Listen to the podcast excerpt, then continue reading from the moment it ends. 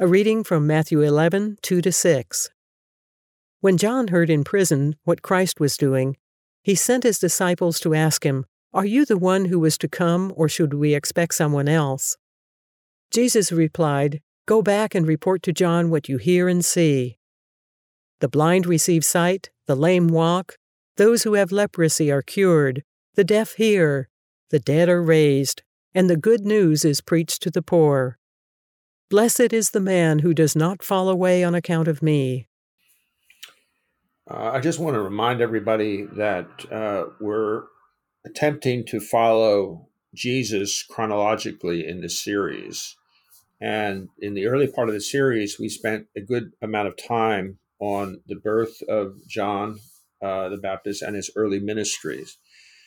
Um, but uh, between that time and the time that Jesus uh, starts his own ministry, um, uh, John the Baptist has fallen, um, on, uh, has uh, become more or less in Herod's Agrippa's, I think it's Herod Agrippa, his eyes as uh, a an enemy, and particularly his offended Herod's wife, who John uh, was not happy that Herod had met married his brother's wife.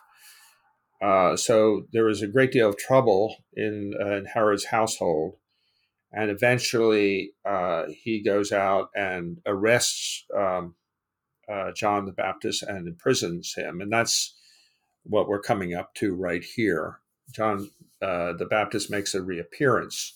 Um, I'm not I'm not sure the sequence is absolutely right, but it wasn't uh, appropriate to put it in the early part because uh, time had passed uh, from the time that John the Baptist was baptizing to the time he's imprisoned by Herod.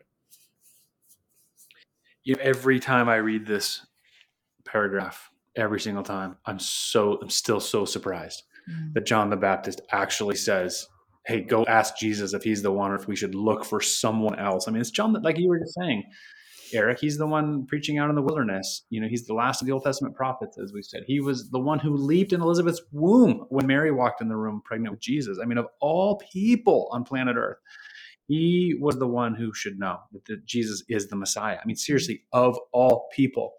And yet here he is in prison, as you're pointing out, Eric, under the thumb of Herod. And he's like, I'm not so sure now. Mm-hmm. And man, for me, there's just a huge takeaway here, and it's about expectations what are my expectations? What are our expectations of who Jesus is? Who Jesus is on his own right? Who Jesus is for us? Um, when I'm in a hard situation and Jesus isn't coming through for me or whatever, do I question, you know, his love, his authority, his messiahship? Um, John the Baptist did, and it's understandable that any of us would do it. But looking at this story as an outsider, looking into that prison cell, as it were, it's like, come on, John, you know who Jesus is. And I'm using that as an exercise to look into my own life and look in my own mind sometimes and say, come on, Nathan, you know who God is. You know who Jesus is. Stand on those promises. Mm-hmm. I feel, you know, sympathy for John the Baptist because mm. he's in prison, he's cut off um, from his friends, you know, and the fact that he's, I don't know how long he's been in prison for, but anyone would be depressed um, when they're in that place and you know that you know you're you're probably going to be dying at any point and and so i i feel like he's just very human you know? Right. It's we're just really seeing the humanness um the fragility of john the baptist and i think that the, in a way our faith is like that too you know? We're not these super strong mm-hmm. superhero you know christians um, but we will have times of doubt, um, times where we suffer from depression, anxiety, fear, fear of the unknown, whatever that may be. But I love Jesus' response to that. You know, he didn't criticize John and he didn't tell, reprimand him saying, I can't believe you don't know who I am. But instead, he said, Go back and report to John what you see that the blind receive sight, the lame walk, those of leprosy are cured, the deaf hear. I feel like Jesus, in his compassion, you know, he's responding to John like, John, you know, I know that the situation you're in seems pretty bleak, but the kingdom of God is at hand. It's expanding. I'm here. You know, I'm doing all the things that, you know, have have been prophesied. Mm-hmm. And so I feel like it's just Jesus's compassion to mm-hmm. tell him that you know, that yes, things look bad, but the kingdom of God is still expanding and and the light is shining in the dark. Yeah, Eric, this I, is why. Go ahead. It's so good for us to have a woman on the podcast because Gina helped us see compassion for John when uh, I had nothing but shame for him. Sorry, Eric, you were going to say. Yeah, I, I, actually was going to not uh, not focus on Gina so much, but focus on uh, what Jesus said and who Jesus is. So one of the issues might be that the expectation of the Messiah may have been uh, more the David kind of figure, warrior figure. It could have been that, and that was kind of confusing him.